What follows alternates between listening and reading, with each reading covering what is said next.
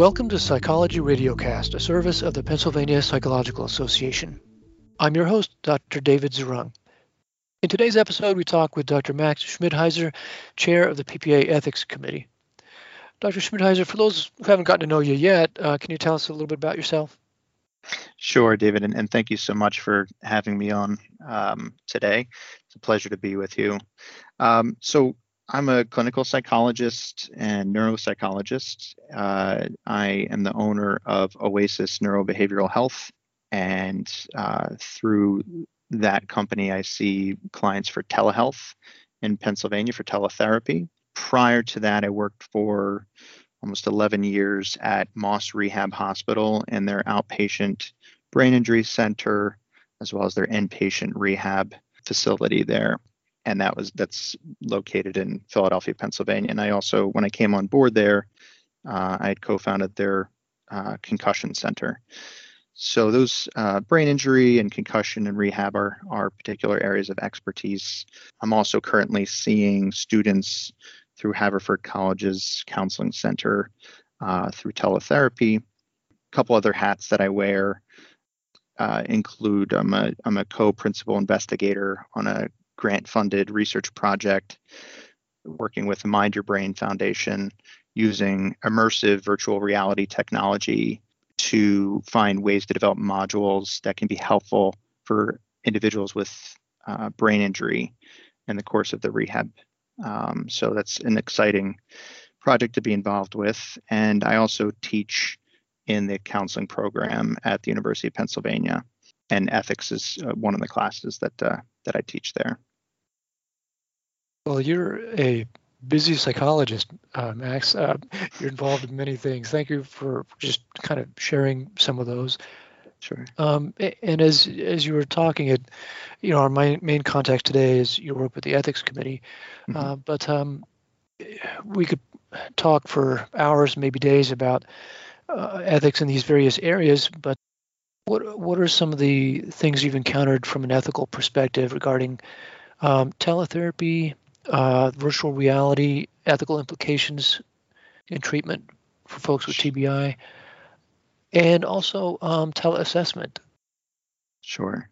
No, great questions. And it's I'll tell you, it's an area that I've been interested in for some time, and it's so interesting to see how over the course of this pandemic for the past couple of years, it's really become a matter of necessity to provide teletherapy at various points when there have been lockdowns. And so what seemed initially a number of years ago with my interest is something that was at this sort of distant horizon, at some point it was going to be more in vogue. The fact that it just became ubiquitous over these past couple of years is really fascinating. And I think that, I'll say that I think that it just really has opened up the ability to receive treatment for a lot of different individuals in Pennsylvania, especially those in, say, more remote areas in the state that they otherwise really wouldn't have been able to receive. So I think that's a really great service that the teletherapy medium is providing. I'll share also that, it really does, as just about everybody who is providing teletherapy services currently knows, it requires a solid knowledge base of the strengths and limitations of the technology that's being used, an appreciation for some obstacles and hurdles that a client might encounter in the course of interacting with that teleconferencing platform that they're using.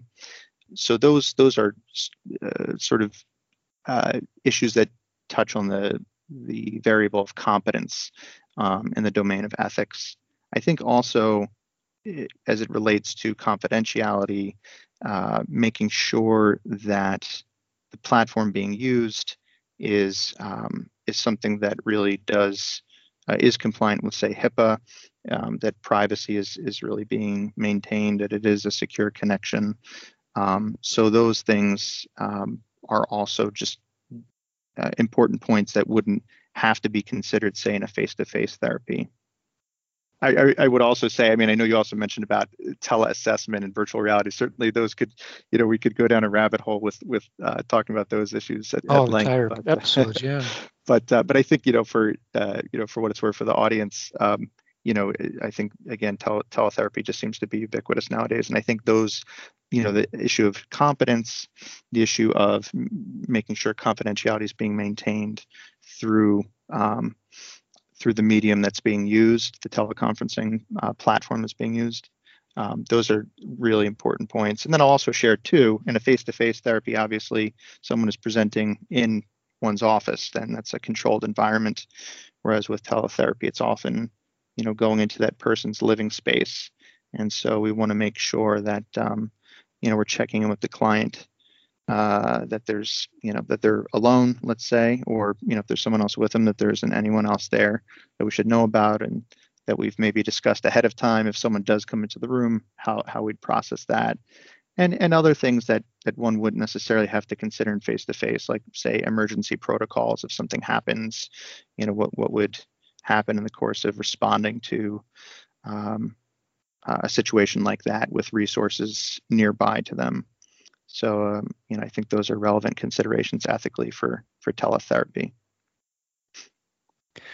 So, Max, what are some of the things that the Pennsylvania Psychological Association Ethics Committee does? Sure. So one of the major events that we host and facilitate is called the Ethics Educator Conference. It takes place once a year, typically in the fall. And it draws in people involved with teaching ethics across the state of Pennsylvania, and typically teaching ethics in psychology programs at an undergraduate and or graduate level. And it's a full day event typically. And in the course of that, we hear presenters discuss topics that relate to the full scope of considerations with ethics education, and there are different topics that perhaps some of the conferences from year to year are organized around. And the advantage to having such a knowledgeable group at that conference is that there is a lot of discussion among the members, a lot of you know, really engaging interactions. And at that same conference, we also also present a couple of awards.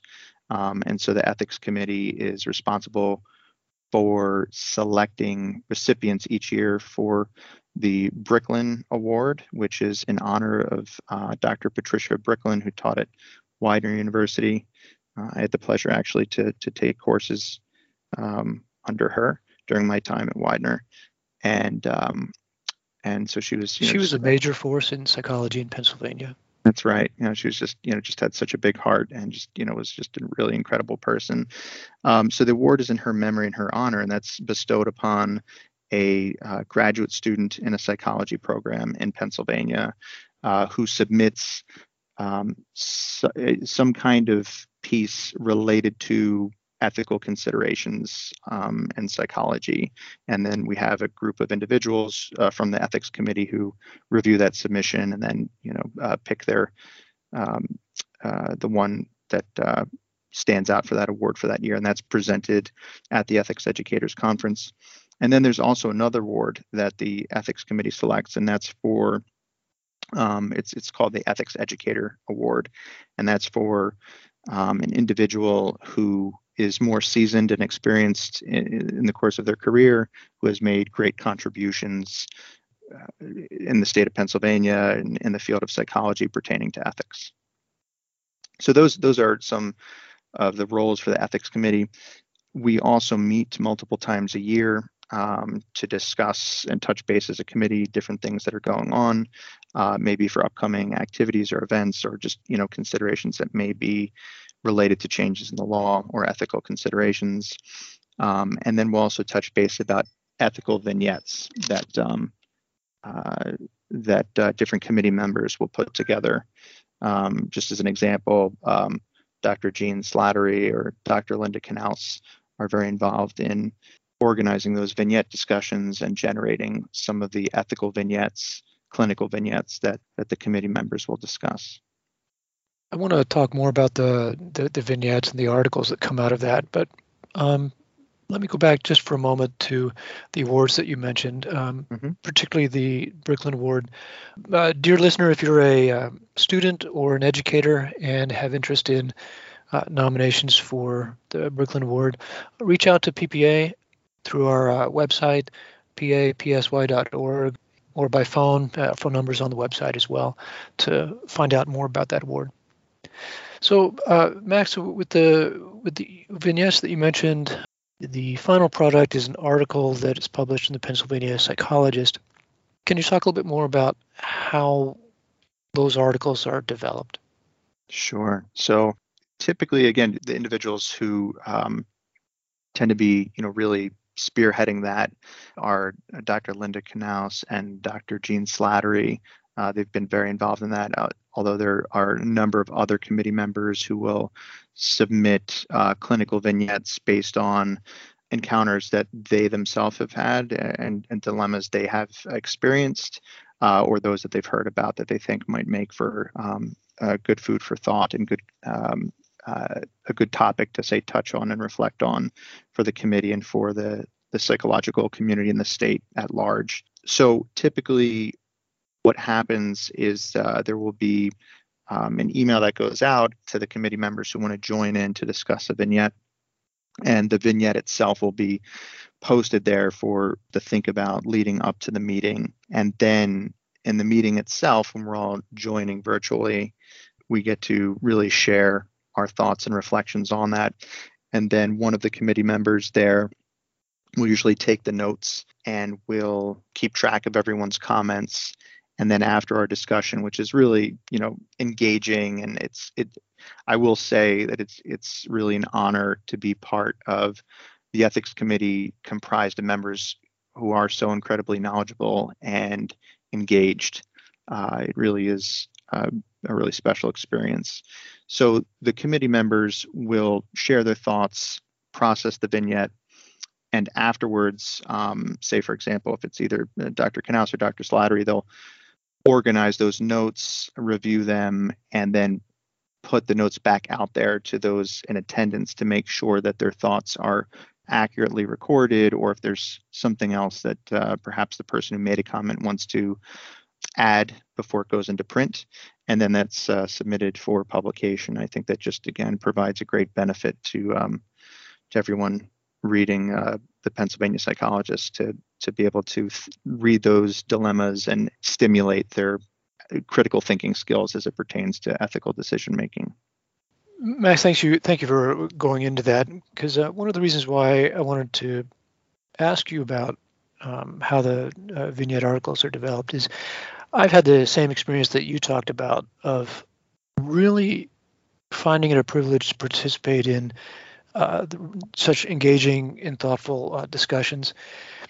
Pretty much every PPA meeting or call over the many years I've been involved in PPA, I have come away feeling PPA is such a wonderful organization, such a wonderful group of amazing people, thoughtful, creative minds, and just good people. And in this context, one of the crucial steps in formulating a response to an ethical dilemma that we might face in clinical practice is to consult.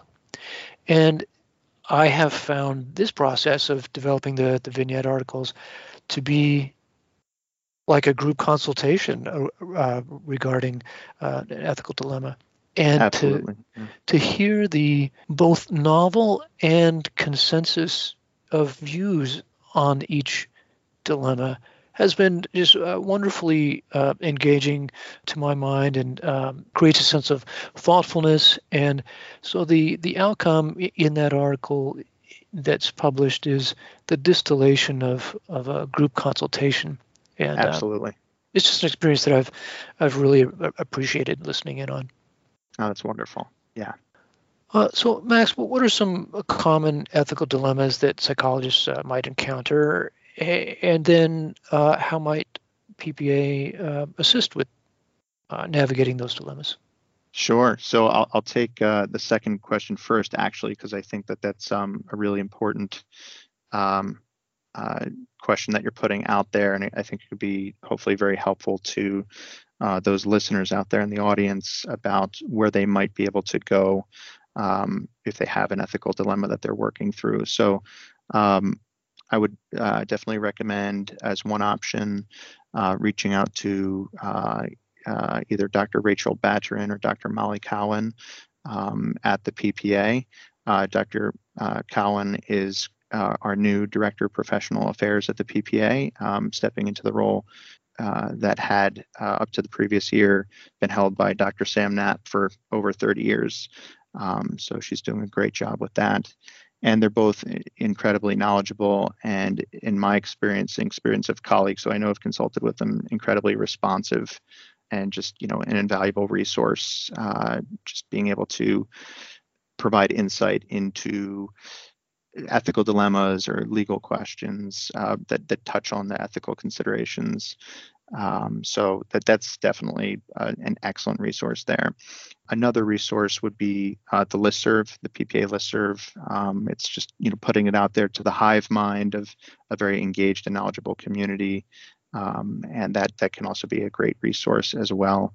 And I would encourage anybody, if you are interested in topics pertaining to ethics, please, I'd encourage you to apply, you know, just reach out to join our ethics committee. We're always looking for new members with fresh insights, you know, so I'd wholeheartedly encourage you to reach out to me to, you know, just shoot me an email if that's something that you're interested in. But so anyway, so there's some great resources there for ethical questions. Regarding your first question about potential ethical dilemmas that psychologists encounter, I think one thing to consider is just, of course, just for the sake of putting it out there clearly to the audience, that an ethical dilemma is oftentimes a situation where we have different principles, ethical considerations that conflict, and it's not necessarily straightforward and easy to do the right thing. And so, for example, with the principle of beneficence, you know, making sure that we're doing right and promoting the well-being of our clients, that may come into conflict with promoting the client's autonomy. Perhaps there's a situation, or let's say non-maleficence, or preventing harm from coming to the client. So the client, for example, in that instance, may want to engage in something of their choice that could potentially result in harm coming to them. And so there we have a conflict between, say, our responsibility to minimize or prevent the harm coming to the client, but also respecting their autonomy and making choices on their own behalf. So that would be an example of a dilemma where we're having a conflict between two principles, and there's going to be a trade-off. And as Sam Knapp always, you know, would say, and I think is really an important piece of wisdom, whenever we're confronting an ethical dilemma where we have a conflict of two or more principles, we, at the end of the day, want to give it careful consideration in terms of the consequences of that decision and all the factors at play. But if we decide to really go with honoring one principle, say honoring, in the case I gave, autonomy over non-maleficence, we would want to make sure we're minimizing the harm to the offended principle, as he would put it. You know, we're really doing our diligence to make sure that we're attending to the principle that we're not acting on, and just making sure that we're monitoring the situation and just, you know, also updating our decision making and action plan accordingly. So that's sort of a broad brushstroke consideration for dilemmas in general. In terms of specific dilemmas that psychologists encounter, they usually relate to a number of themes as pertains to multiple relationships, issues about confidentiality or informed consent, also just a matter of expertise or competence. So those are very common themes. There are others as well, like just ending therapy or billing issues, the roles that a therapist might have, dealing with trainees. So those are, I would say, just, you know, very common areas where one might encounter a conflict between different ethical principles. So, you know, within the case of, say, multiple relationships or roles, an important element to consider there is just in this example that one would not want to work clinically with someone where by virtue of them having another role that they're relating to that client with, that they would, their professional performance would be, or judgment would be impaired and result in some harm to the clients. Sometimes that can be a difficult thing to consider, what would be considered potential harm or say reasonably foreseeable harm that could come from having another role as related to that client. And this becomes all the more tricky when, you know, it really becomes a matter of treatment access, because let's say, for example, you're a therapist who specializes in a certain area and another practitioner who has that knowledge base is not readily accessible. And so maybe you know this other client from in a different context. And so the question is then, if you are going to proceed with the treatment, you know, what can you do to really minimize the likelihood of that other role in which you know the client from, you know, that being an issue in the course of the treatment. So that would just be, again, an example of an area that where one finds a lot of ethical dilemmas that tend to spring up. So Max, there may be some listeners who see or hear the word ethics in practice, and the next thing that they experience is tension and anxiousness. Right. And that maybe ethics education is how to not lose your license and stay out of jail. Mm-hmm. Is that how PPA approaches ethics and the PPA ethics committee, or is there another approach that you and the committee and PPA take? That's a great question, and here again I'd point out the influence and the thinking of Dr. Sam Knapp in an approach that he really promoted and helped to really increase awareness of, and that's the approach of positive ethical decision-making or positive ethics, which is an approach that is largely used by the committee as a whole and really encouraged, you know, across the board for any kind of mental health professionals in how they relate to ethical considerations in practice. And the approach of positive ethics is really to strive for the ethical ceiling as opposed to the floor, the ethical floor. And essentially, one, to explain that a little bit, so the ethical ceiling is really striving for those aspirations, those values that guide us, that aren't necessarily enforceable, but certainly allow us to be, you know, facilitate us being better clinicians, better human beings, better citizens. And the ethical floor would really just be a matter of looking at the ethics code and letting that be the sole guide of our behaviors in terms of making sure we're checking the boxes and avoiding some kind of complaint that might go before, you know, the state board. So that's a more risk-averse approach, and it's more focusing on avoiding punishment as opposed to striving, as is the case in a positive ethics approach, striving for the ethical ideals that we seek to embody and cultivate. So that right there, I think, really captures well how the ethics committee in general likes to approach the topic of ethics, and really it's an approach that's strongly encouraged for any mental health professional in their embrace of ethics is striving for the ethical ceiling instead of the floor. Max, that's been something that I've really appreciated about PPA's approach to ethics. I'm a seasoned enough psychologist that I remember attending some Scared Straight or Hellfire and Brimstone ethical workshops where everybody left feeling really fretful and a sense of doom. And over the years, as I've attended PPA workshops, it has been so uplifting and freeing to frame it much more in terms of aspiring, like you said, to the ethical ceiling. That's a much less weighing down approach. And I think it's can lead to a really nice way of assisting folks whom we may be teaching about ethics. Sure.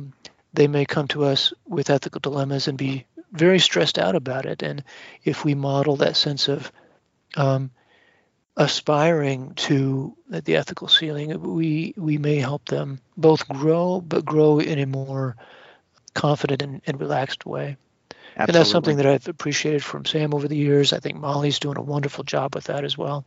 Absolutely. Absolutely. And if I can share too, if I'm not mistaken, I believe that there's research to support the adoption of a positive ethical stance in practice as well, in that individuals who adopt such an approach are much less likely than individuals who adopt a risk-averse or a negative ethics approach to engage or to come before the board or to have, some kind of ethical violations that they're accused of. So there are those practical elements, but I think it's really, to your point, David, what you were saying there, which is I think is really important, is that it's a very empowering. It's not a fear-based yes. approach. It really is a matter of who do we want to be, and not just as right. professionals, but as human beings. What do we want to continue to cultivate interpersonally in the type of person we are. And that takes work from everybody. And it's a constant process. It's not something that, of course, we ever just, snap our fingers and we're there. It's these kinds of ethical virtues that we're working towards and values and aspirations are things that we set before us as guiding lights of sorts. And each day, if we're mindful of that, we're looking as to how we're navigating towards that and where we have room to grow. Max, we've primarily talked about PPA's approach to ethics and resources that PPA offers, from our publications to education offerings. But some of our listeners may be from other mental health disciplines or from other regions of our small planet. Do you have, if they have an interest in learning more about ethics, what suggestions might you have? Sure. So I would wholeheartedly encourage individuals from other allied mental health fields to get involved in your own ethics organizations, get involved in your local, state, or national organizations as well. And I think that, certainly really being involved in those organizations, being knowledgeable about your own, the regulations that are specific to your field of practice will really help to empower you to do right by your clients and just, feel that you're in the driver's seat with regard to your ethical decision making. Well, Max, thank you for joining us on Psychology Radiocast, and thank you for the service that you're providing to the public, our profession, and Pennsylvania Psychological Association. Well, thank you so much, David, for having me on, and it was really a pleasure to speak with you. Thanks for listening to this episode of Psychology Radiocast, a service of the Pennsylvania Psychological Association. We'd love to hear ideas from you about important or fascinating topics that we might cover. Email us at ppa@papsy.org. You can also find us at papsy.org. Our project manager and audio editor is Amelia Herbst. Logo and artwork designed by Camille St. James. Music orchestrated by Raquel Emder and Ross Mann. Special thanks to PPA staffer Judy Huntley and PPA members Jessica Black, Bernard Seif, Kim Wesley, Lee Burnett, Cassandra Parrish, Lavania Devdas, Nancy Marimor, and Molly Cowan for helping to make this podcast possible. As always, the views of our guests may not necessarily reflect those of PPA as an association. Until next time, I'm your host, Dr. David Zurung.